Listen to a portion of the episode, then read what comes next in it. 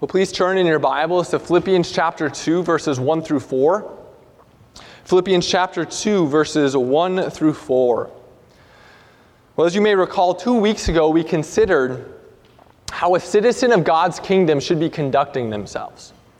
And one of the duties that's required of every citizen of God's kingdom is to be pursuing unity unity within the church.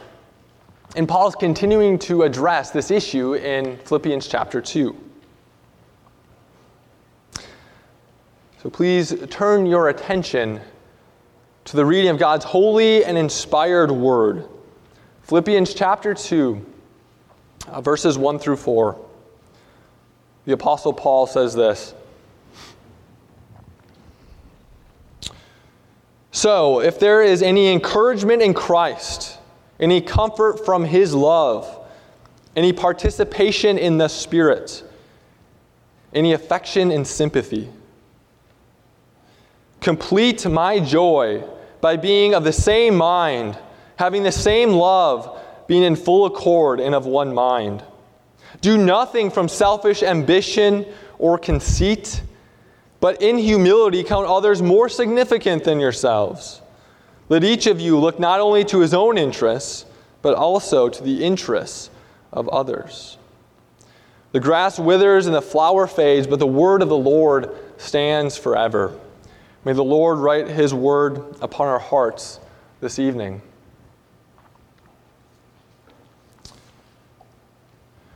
The great 20th century writer C.S. Lewis once made a quite illuminating statement uh, about a particular vice or sin. As I read this statement, try to guess what vice or what sin Lewis is referring to. He says this There is no fault which makes a man more unpopular, no fault which we are more unconscious of in ourselves, and no fault that causes more misery in nations, families, and churches. To what sin is, is Lewis referring to? Lewis is referring to the greatest of all sins pride. In our passage this evening, as I previously mentioned, Paul is continuing to address this theme of, of church unity, which he's introduced at the end of chapter 1. But church unity, or the flip side, church divisiveness, is only the presenting problem. The real issue is the sin of pride. Or to put it another way, you know, church division is like the tip of the iceberg, and pride is the glacier beneath the water. So, what's the connection between pride and church division? Well, Lewis goes on to say that pride is inherently competitive. Pride is inherently competitive. And we consider other vices, this is not necessarily the case. For example, greed. Greed takes satisfaction in having possessions and money. But pride, pride doesn't take um, satisfaction in having in its own sake. Pride takes pleasure in having more than the next person. Pride's only satisfied when it has more money, possessions, or fill in the blank than those around us. Furthermore, other vices, such as unchastity or even drunkenness, or could continue to probably make a list, a lot of these vices still bring about some sort of community, togetherness. But pride, again, is inherently a vice that breeds enmity division, conflict, because of this competitive nature. It leads to enmity between people, but ultimately leads to enmity before God Himself. In fact, this is what led our first parents, Adam and Eve, to sin against God. It was the sin of pride. Thus, we see that pride is toxic in the life of the church. It's a vice that the Philippian church struggled with, and it's a vice that every Christian since struggles with. Even those of us sitting here today struggle with this sin of pride. So, what's the solution? How do we overcome this, this sin and achieve the unity which Paul is prescribing for us? Paul, in our passage, answers this question by giving us a manual of sorts on church unity.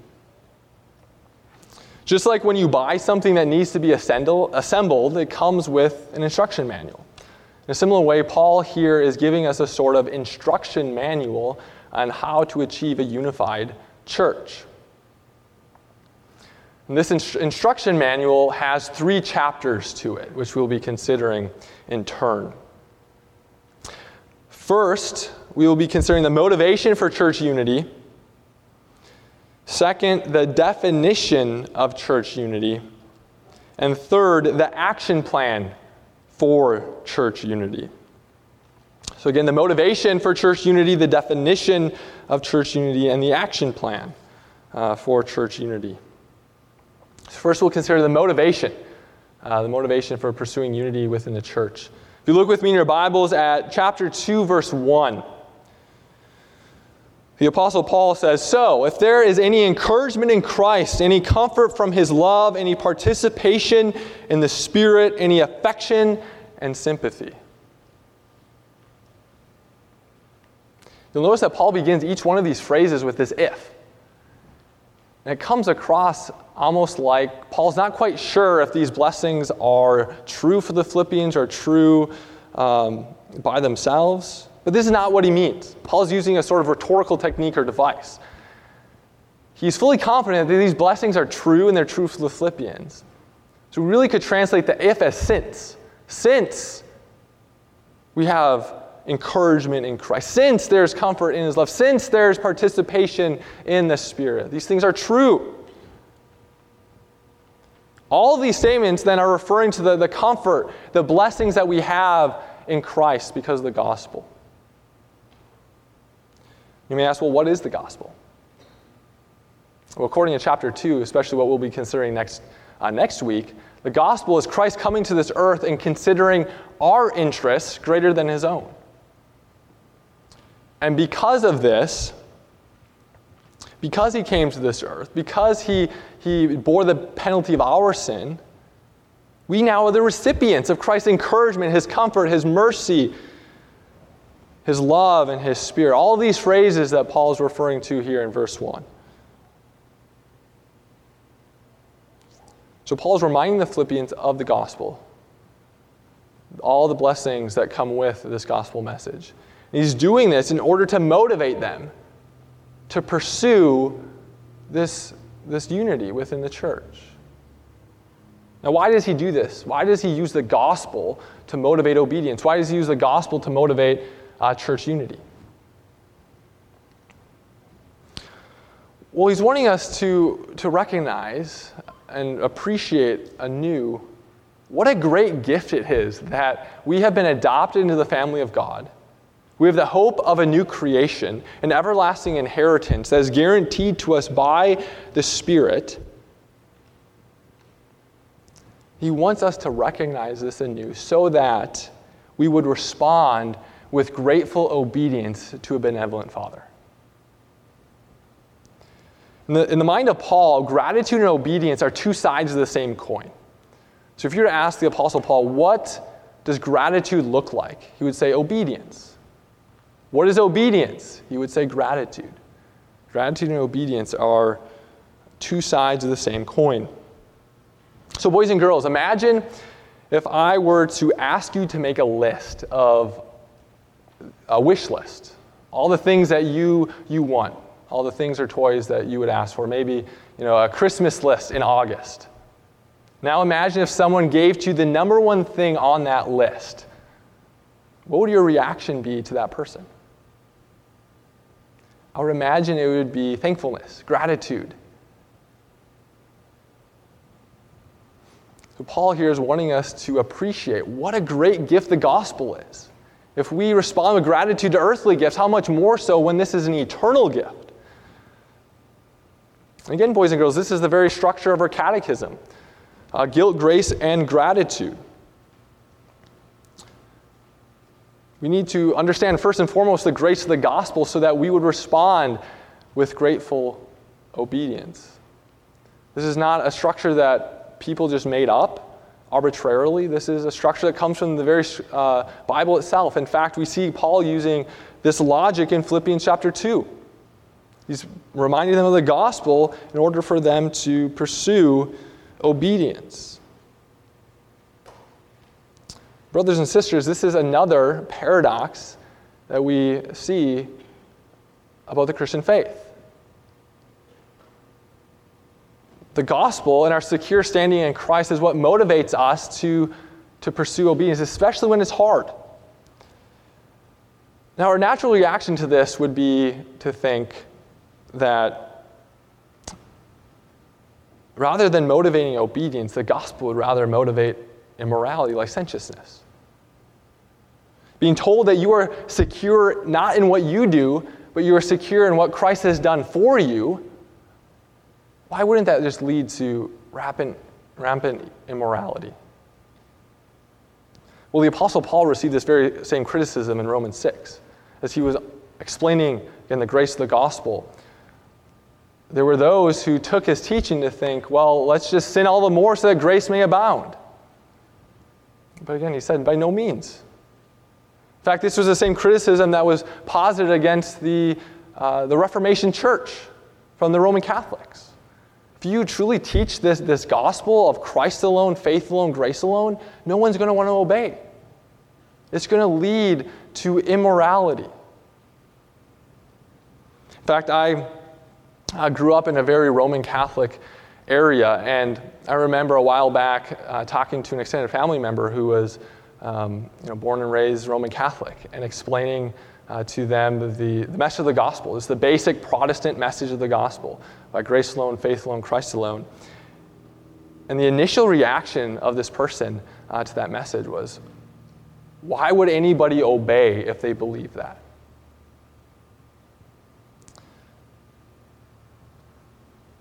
But if the gospel is not motivating our obedience, all of our obedience will be done out of love for ourselves and fear of condemnation.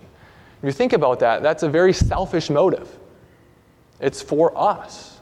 It's only when we truly appreciate the gospel and are secure in our standing based on what Christ has done for us that we will truly do good works, pursue unity, and obey for the glory of God and our neighbor's good.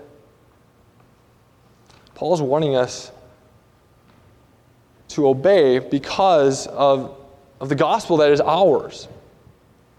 It's also important to realize that we are united to Christ's historical body. By the Holy Spirit, we are united to Christ Himself, who is seated at the right hand of God. But that necessarily means that we are united to Christ's body here on earth. Those two go together. You can't be united to Christ without being united to His body here on earth.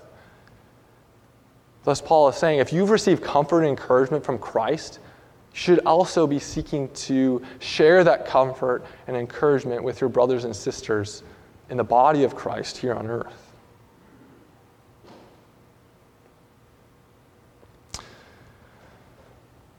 Well, we now need to understand what we are being motivated for. Paul's just given us the motivation, um, but we need to know what we're being motivated for. This leads us then to my second point the definition of church unity. In verse 2, Paul gives us the definition of what a unified church uh, should look like. And in verse 2, he says, Complete my joy by being of the same mind, having the same love, being in full accord and of one mind. This unity that Paul is describing looks like having a common confession and a common love. A common confession and a common love. These are the two pillars, as it were, that makes up a unified church a common confession and a common love. You'll notice that Paul repeats this statement about having a common mindset twice in verse 2. He says, Have the same mind. And then at the end, he says, Of one mind. And what he's referring to here is that the church should have a common confession. They should be united in their beliefs.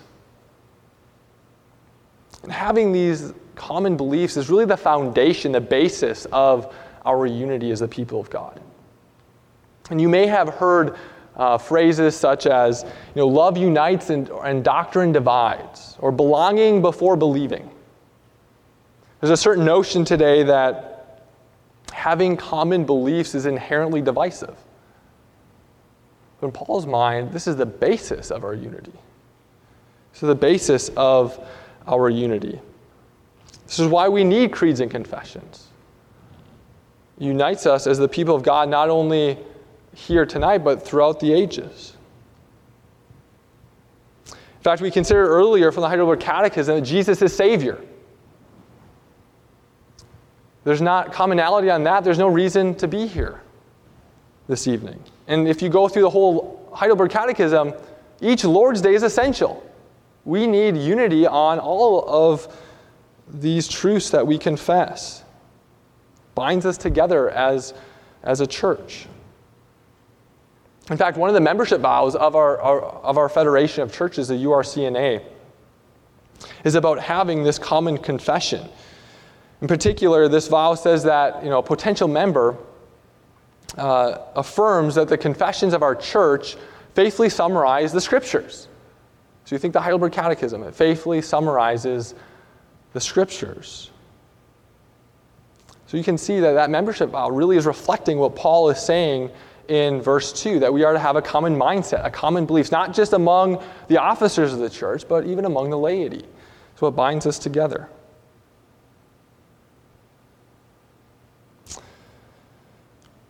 Well, we not only need to have a common confession, but we also need to have a common love. And Paul says uh, in verse 2 that we are to have the same love. So, what is this common love that members of Christ's church are to be displaying. Well, in a lot of ways, this love could be described and articulated in Jesus' Sermon on the Mount, what we've been reading during our, our law readings. We are called to turn the other cheek. We're called to love our enemies. We're called to pray for those who persecute us.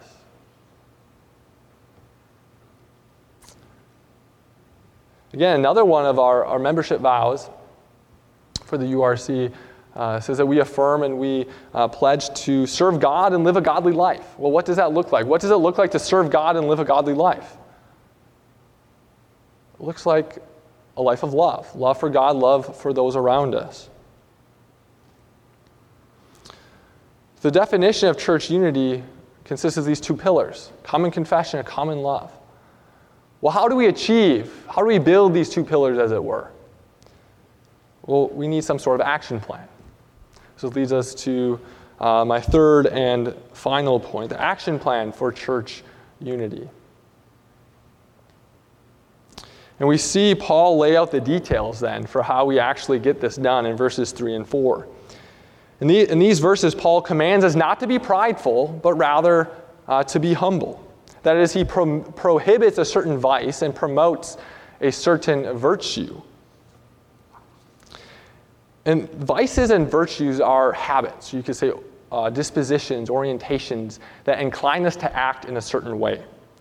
Our immoral habits are vices, our moral habits are virtues.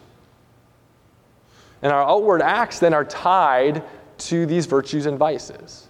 And you see, this is, this is how Paul describes them. In verse 3, he says, Do nothing from selfish ambition or conceit Paul real, realizes that our outward actions are tied to who we are, our vices and virtues. If you're a prideful person, you're going to act in ways that reflect that reality. If you're a humble person, you're going to act in ways that reflect that virtue.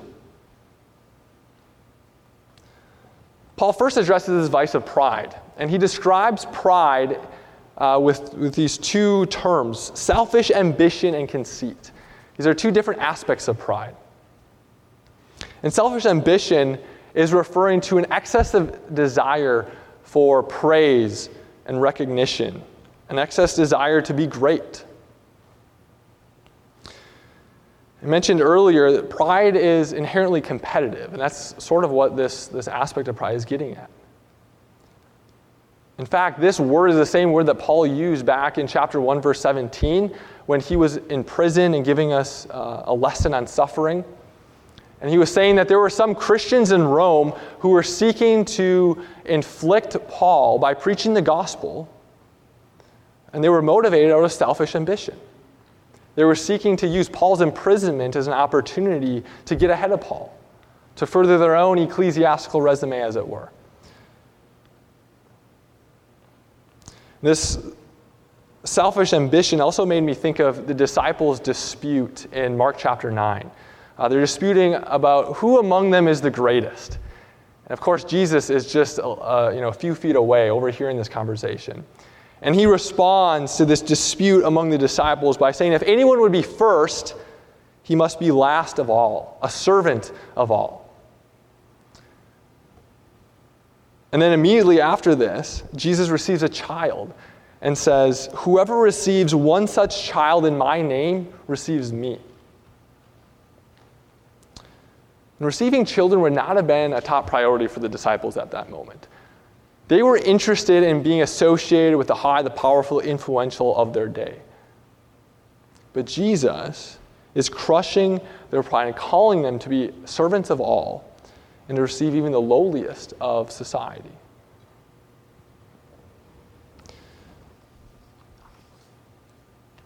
The second term that Paul uses is, is conceit, and you really could say vain or empty conceit. What Paul means by this term is that uh, this is when we uh, think of ourselves in a way that does not accord with reality. We think of ourselves in a way that does not accord with reality, uh, which again is describing pride. We have an inflated view of who we are. In fact, one definition of humility is a proper recognition of ourself and our limitations. Thus, the opposite is a view of ourselves is not accord with our reality. In fact, I think this is one of the re- reasons why criticism is oftentimes hard for us to receive, is because it brings us down to reality. So, pride, whether it takes the form of the selfish ambition, the sort of sinful competitiveness, or this vain or empty conceit, both forms kill church unity. In fact, John Calvin says that these are the two most dangerous pests for disturbing the peace of the church. Pride in the church is like termites slowly eroding the structural integrity of, of a home or a building. So if Paul is saying, don't do this, don't do this, that's going to tear down the pillars of church unity, what are we called to do? Well, here, Paul, in verse 3, says that we are in humility to count others more significant than ourselves. This word that Paul uses for count refers to an intellectual process, meaning we actually have to take time to think about others. That's the first step to acting in a humble way within the life of the church, taking time to consider and think about the needs of others. We put time, effort, and thought into our own needs and desires and wants. And reflect on just a day and a week. We spend a lot of time doing that. And Paul's saying you also need to put time, effort, and energy to consider the needs of, of those around you, your brothers and sisters in Christ. Verse 4 is a helpful balance. Lest we think that, that Paul's describing here a sort of self debasement, he says that let each of you look not only to his own interest, but also to the interests of others. He's acknowledging that it's, it's good and right and proper for us to consider our own needs, to, um, to meet those needs. But he's saying this shouldn't be our only nor even highest priority. We need to be considering um, actually thinking and deliberating about the needs of those around us. The natural question is how does this humility that Paul is prescribing actually achieve these two pillars, a common confession a common love? How does it bring about this unified church according to our definition in point two? Well, first, how does humility relate to our common confession? Again, another one of our membership vows is submitting to the discipline of the church if we should become wayward in doctrine or in life. Thus, when we submit to a common confession, we are acknowledging that we're not autonomous. And this in itself is an act of humility. We all, whether um, one is an officer, whether one is part of the laity, we all alike are held accountable to this common confession. That's an act of humility. Second, humility is, is essential to a common love. In fact, uh, the self sacrificial love that Paul will be describing for us and is describing for us in chapter 2 is, is impossible um, um, without humility. Or the self sacrificial love on the Sermon on the Mount, I should say, is impossible with the humility that's displayed here in chapter 2. Uh, humility and love go hand in hand. Uh, love is a self giving for the good of others. In, in some sense, they're um, two sides of the same coin. So here, Paul is calling us not to act in ways that are pursuing our own glory or recognition above uh, those around us. Rather, Paul is wanting us to think less often about ourselves and more often about the needs of those around us in our midst. Well, Church of Jesus Christ, Paul is wanting us to stick to the manual, as it were. You know, just as mishaps occur in this life when we uh, go beyond the operating manual, so too Paul is wanting us to know well and stick to his instructions in, in these four verses. And next week, Paul will tell us how we can actually possess and live with this sort of humility that he is calling us to. Let us pray.